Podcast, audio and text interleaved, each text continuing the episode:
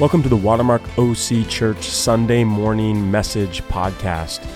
At Watermark, we believe that teaching and preaching is not just about information transfer, it's actually about life transformation.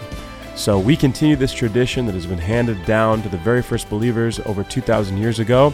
Teaching and preaching matters for the formation of your mind, for your soul, for your body. And we hope that today your ideas are challenged and that your imagination is reignited with the truth of Scripture. Thank you so much for listening. And if you want to connect with us, just go to watermarkoc.com slash contact. Good to see you guys this morning. Thanks for coming. Hope you're having a great uh, Memorial Day weekend. Hopefully tomorrow, scheduling some time to rest, maybe a barbecue, maybe some, hopefully beach time. Hopefully the sun will come out. You know, I'm tired of this May gray. But hopefully you're just blessed whatever you do and, and just take time to reflect like we all want to do and just thank God for the people that given their lives so that we could be free. And so I hope you're blessed. We're blessed to have you in church this weekend as we continue our series, Culture Wars. And uh, our subject today, women in leadership, uh, in the culture and in the church more. Um, boy, has that been uh, a culture war. And, and the casualty of that culture war, which is so sad for me many times, has been the relationship between men and women, actually. The casualty of that culture war has been uh, a difficult struggle, challenge, conflict between men and women. And it's actually depleted the relationship and the power of what God created it to be. And this morning we want to look at the book of Genesis. We want to look at the whole biblical history and see how is God beautifully positioned women in their leadership role within the church and in the family. And I don't see it as a conflictual role with men. God did not create men and women to conflict in leadership in the family and the church. He created them to complement one another, a complementarian role so that the planet would flourish, so that the, the, the household would flourish, so that the church would flourish, and the world would see the gospel in this relationship. And so I would like to talk about that this morning. And maybe you have been a, a casualty of this war. Maybe there's church hurt based on your history. Maybe you've been hurt by this war within the church, outside of the church. Maybe there's pain, maybe there's confusion. Hopefully, we can clarify some things. Hopefully, we can be clear on where Watermark stands, and hopefully, we can help you with encouragement and healing in your life as you move forward with Jesus. Well, let's begin this whole thing. And if you have questions, as always, you can text those to us during the sermon. We're going to have a Q&A at the end. Ben will come up here, and he and I will try to answer questions as best we can. We appreciate your questions. It's a great dialogue. It's not that we're the experts. We're modeling what the church should be. There should be a dialogue in the church so we can open God's truth, we can talk together and come together and learn and grow and flourish. And that's what this is attempting to model for you. And that happens in our small groups as well. But let's start with this whole study on women and leadership in the very beginning. Let's go back to the book of Genesis and see how God begins to define women and their roles. And I would say men and women are different by design. God set it up that way, and thank God that He did. Does all the men say amen? Amen. It would be an awful boring world if it was just men running around here, let me tell you. I, this is personal for me because I have a beautiful wife that we've led together in our family and in the church for many, many years, uh, 40 years of marriage, and we have three daughters that flourish in leadership within the local church. And so it's been a personal thing, it's been a thing that we've had to try to live out and understand. And so I'm excited that men and women are different by design. And let's look at the original design from the book of Genesis. Women are equally valued and empowered by God. Men and women are equally valued and empowered by God. Genesis 1, the beginning of this whole thing, Moses is writing to a nation of slaves slaves in the ancient world, image bearers, right? They were only kings. Kings were the ones that were the sons of God. They were the image bearers. They were closest to God, right? And so Moses, under the power of the Spirit, writes to this nation and say, "You are all image bearers. You all have value and worth." And this is incredibly elevating for the role of uh, women right at the beginning. So God created mankind in His own image image bearers. In the image of God, He created them. Male and female, He created them. God blessed them and said to them, Be fruitful and increase in number, fill the earth and subdue it. And so we see that men and women are both equally valued before God, equally endowed with image bearing capacity. Amazing to reflect God, not only individually, but in the partnership that they have with one another.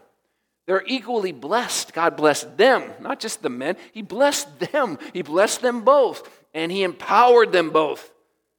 Go, the creation mandate, fill the earth, subdue it, rule it in such a way that people understand who I am and are drawn to me and brought near to me by your stewardship of the creation. So incredibly valued and empowered equally, but designed beautifully different for a distinct purpose, a complementarian purpose. You know, when we look at Genesis and Genesis 1, we see the complementary nature of the creation, right? We see these equals coming together for flourishing, right? We see heaven and earth joined together, right? We see darkness and light working together. We see land and sea, this complementary thing. At the height of that is the creation between man and woman. And in this complementary role to reflect God's image, God's essence to the world. And now in Genesis 2, we go to a zoom lens. We get, we get down and deep and look at how does this actually happen? How does this actually work in the relationship between the man and the woman? And so in Genesis chapter 2, God creates Adam first out of the ground, pulls him out of the ground, forms him into a man, breathes the breath of life into him, places him into a garden, and gives him his role, a protective role. Of all the trees in the garden, anybody can eat, but guess what? You can't eat this tree. Adam gets the, the role to protect and defend the garden and set boundaries, right? That's his role, to be the protector, so that the garden would provide flourishing. And as Adam is given that authority, he's called to name the animals. This is your name. He's, he's a protector, he's a promoter of life by defining life and giving uh, names to the different animals. And after he does that, it says it's not good that you're doing this alone. The Lord God said, It's not good for the man to be alone. In this creation mandate, I will make a helper suitable for him. That is why a man leaves his mother and father and is united, becomes one with his wife, and the two become one flesh. And out of that oneness, out of that unity, out of that beautiful complementarian covenant relationship of love, brings life and flourishing. That word helper is the word ezer in the original Hebrew. It is not a role that is diminishing. It doesn't mean that you are less valued. It is a word that is used in the Old Testament for God mostly. In the Old Testament, the word ezer is used for God, right?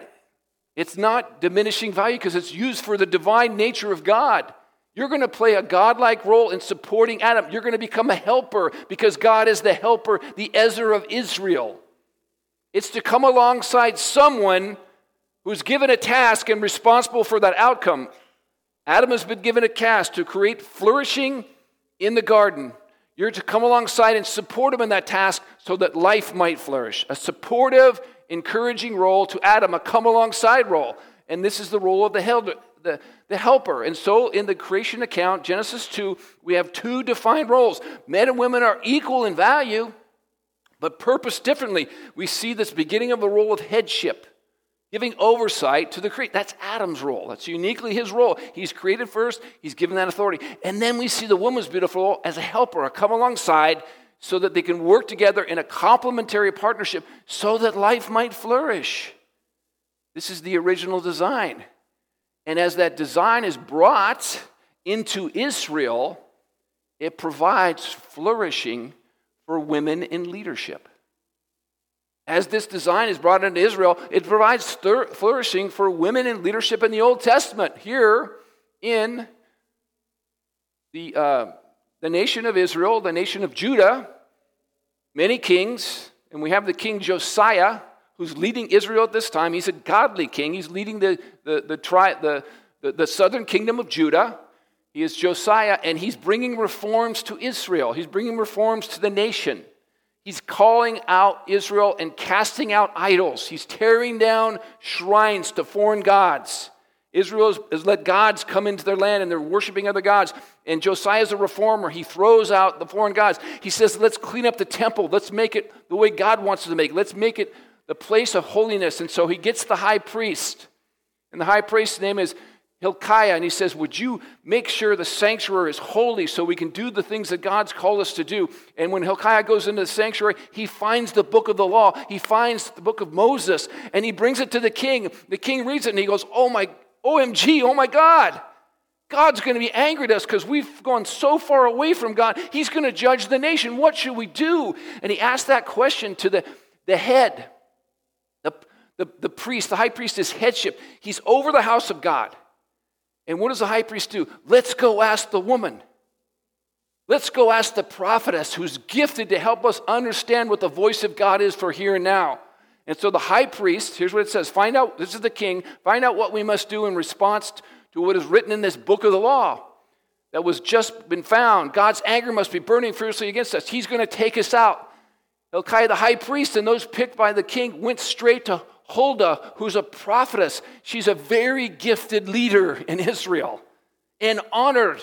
And so here you see the headship role and you see the helper role as they ask her to interpret. She inquires of God and she gives a word of knowledge. She gives a word to the king so that he would be encouraged and the nation might flourish in their leadership. And the word is hey, God has heard you. Yes, you've interpreted this right. Judgment is coming to Israel, but I'm going to stay that judgment because of your humility and your repentance.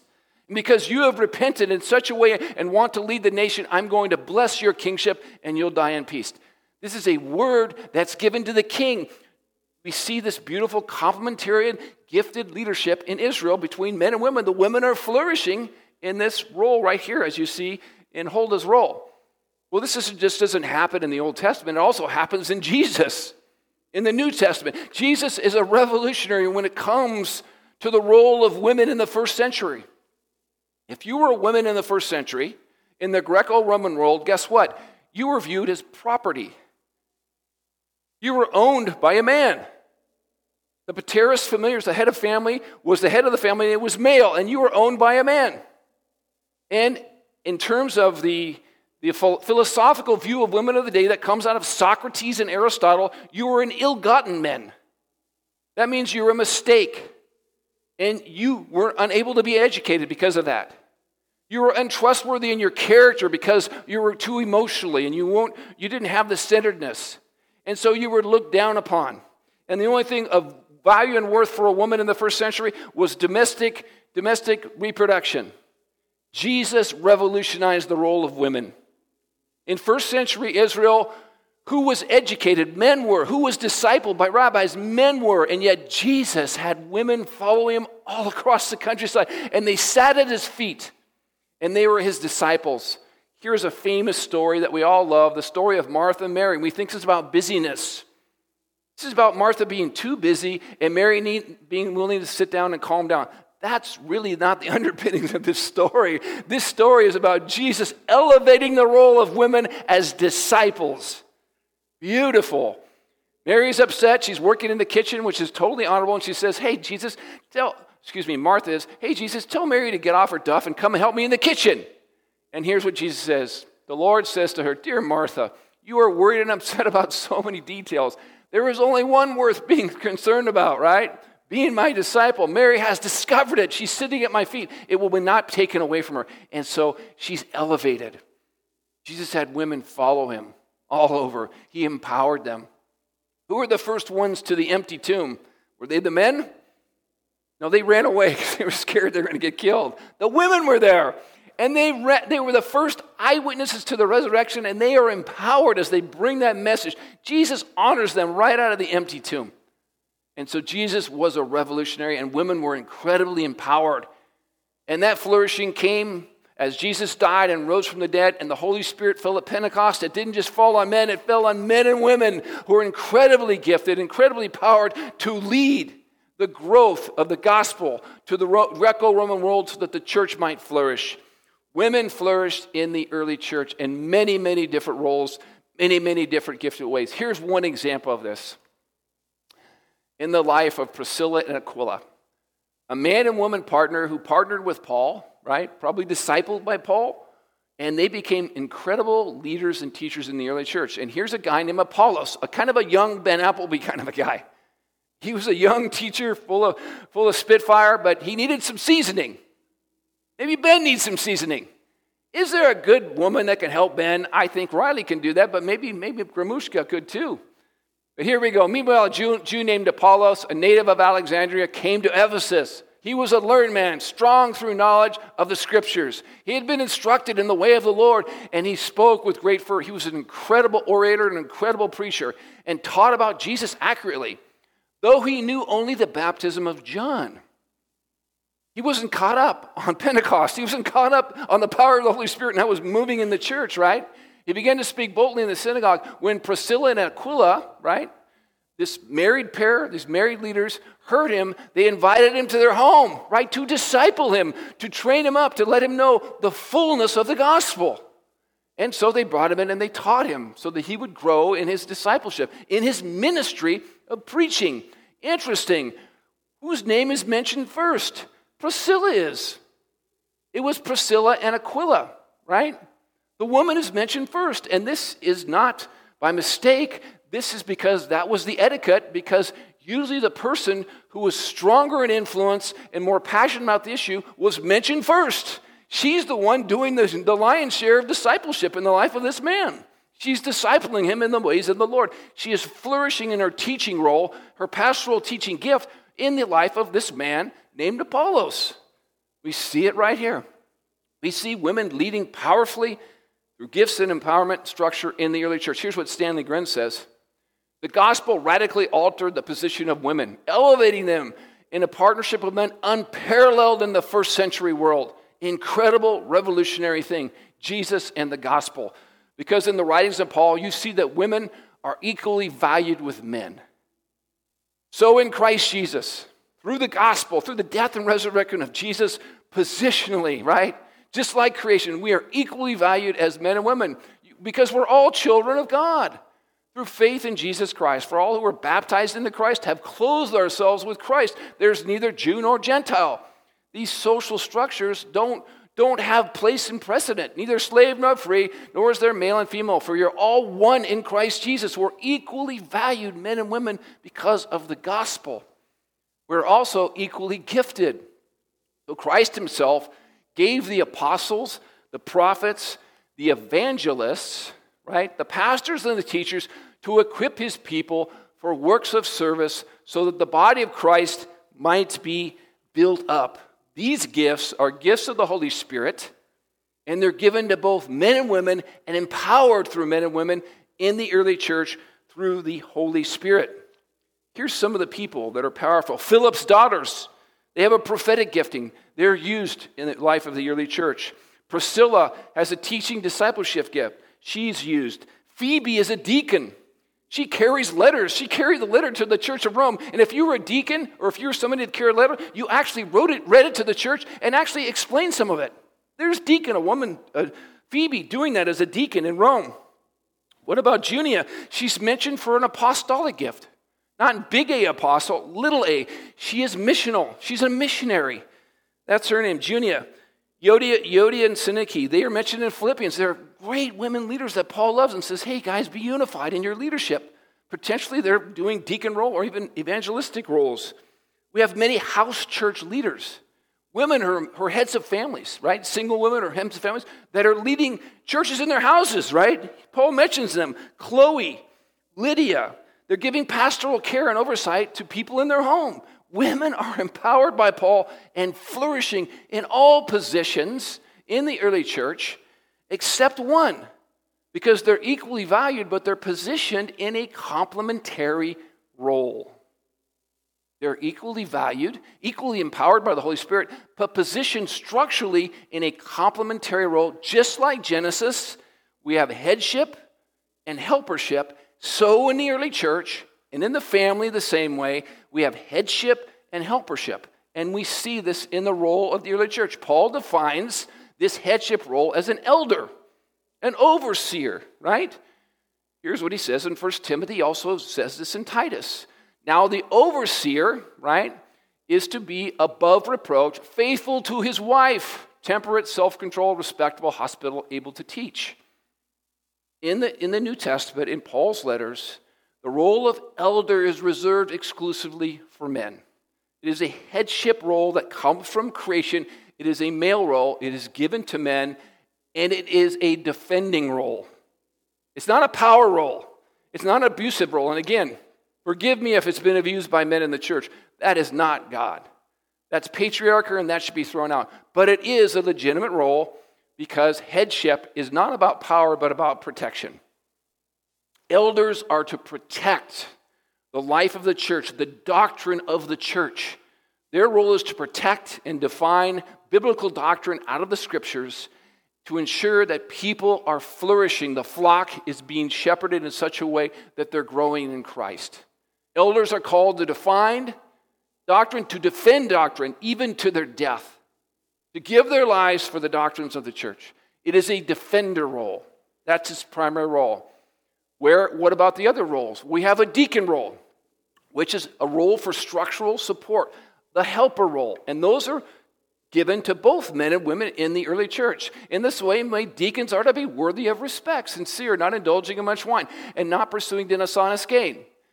These are deacons, and these are deacons that are men. And then it goes to women in the same way the women who are deacons are to be worthy of respect, not malicious talkers, but temperate, trustworthy, and everything. And so Paul defines the role of deacon as both open to both and empowered men and women, but elder is reserved just for that protector role and the headship of the male. We see this played out in 1 Timothy as Paul talks about the role of an elder in a very difficult situation. Ephesus is in an uproar. The church is being divided by false teaching. And a part of that false teaching is affecting the, the, the, relationship between men and women. And so Paul says there needs to be order in the meeting, order in the gathering. And so Paul defines a different kind of teaching for the elder. He says it's teaching with authority. I do not permit a woman to teach. Wait, wait a minute, Paul. Priscilla's teaching, women are teaching. You talk about in Corinth that women are going to have words of knowledge and prophetic words. Now you're saying women don't teach? Well, it's not just teaching. I don't permit, permit women to teach or assume authority, to teach as an elder, to teach out of authority as the headship. That's not the woman's role. And then Paul goes back to Genesis. Remember why? Because of the authority structure given in Genesis. Now in the church, he says, for Adam was formed first, then Eve. He's going back to the role of headship that's reserved for the elder, and it's a certain type of teaching.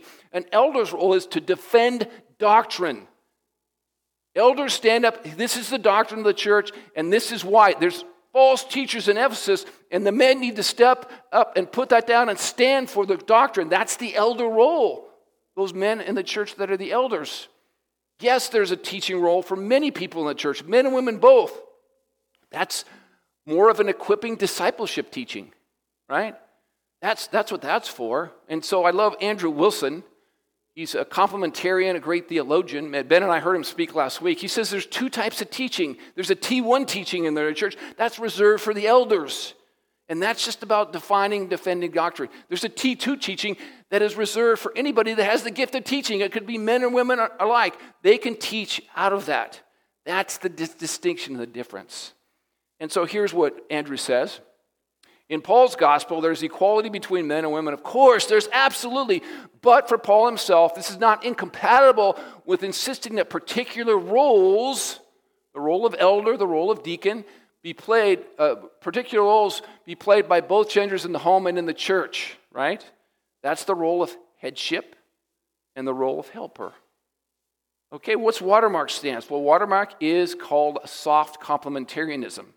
We're complementarian in our theology, and we're in the soft. There's two, there's within the church, the overall structure of the church, you have people that are on the left, they're called egalitarians. That means everybody's equal. There's no distinction between men and women. You've got hard complementarianism over here that says women can't do any form of leadership, it's only men. And you've got here that we say the creation actually says that women and men are both in leadership, but in a complementarian role, the men being the headship in the elder board and women being empowered come alongside and support their leadership with their leadership. Here's how watermarks run we're elder led. At the highest level, men are giving oversight and expressing headship, overall direction, and doctrine, defending, defining for the church. That's the elder board level. Ben sits on the elder board. I'm an elder at large. Ben's going to answer questions if you have about that. But that's very a, a very small amount of decision makings coming out of that board because that's holding long-term vision and talking about the long-term direction of the church. Where's the decision making and where's the actual role of playing out things in the church? That happens through the staff. Staff run. We are men and women on our staff. We have both men and women that are equally gifted and empowered, who are called in their roles to implement the vision and empower the vision of the church. Uh, ben and I are part of the executive team. Sherry Eklund's a part of that team with us, and so she provides a great role as a female leader that we so need in her leadership. And we come together and we are the executive team of the church. Then we have deacons, many, many deacons who are both men and women leading in the church, gifted and called, whether that's homeless ministry, prayer ministry, women's, men's. They're doing the amazing work of the church, both men and women. So this is the role, this is the structure of Watermark. You may have questions as I'm unpacked all that, gave you a lot of stuff. Ben's going to come up, and we're going to try to answer your questions. Text them in now or raise your hands. Somebody will bring you uh, the mic, and we'd love to hear from you as we try to clarify and dialogue about this important issue. Thanks for listening to the Sunday morning message at Watermark OC Church. If you have questions, go to watermarkoc.com slash questions, or you can go to our homepage, watermarkoc.com, and reach out for coffee with a pastor. We cannot wait to meet you.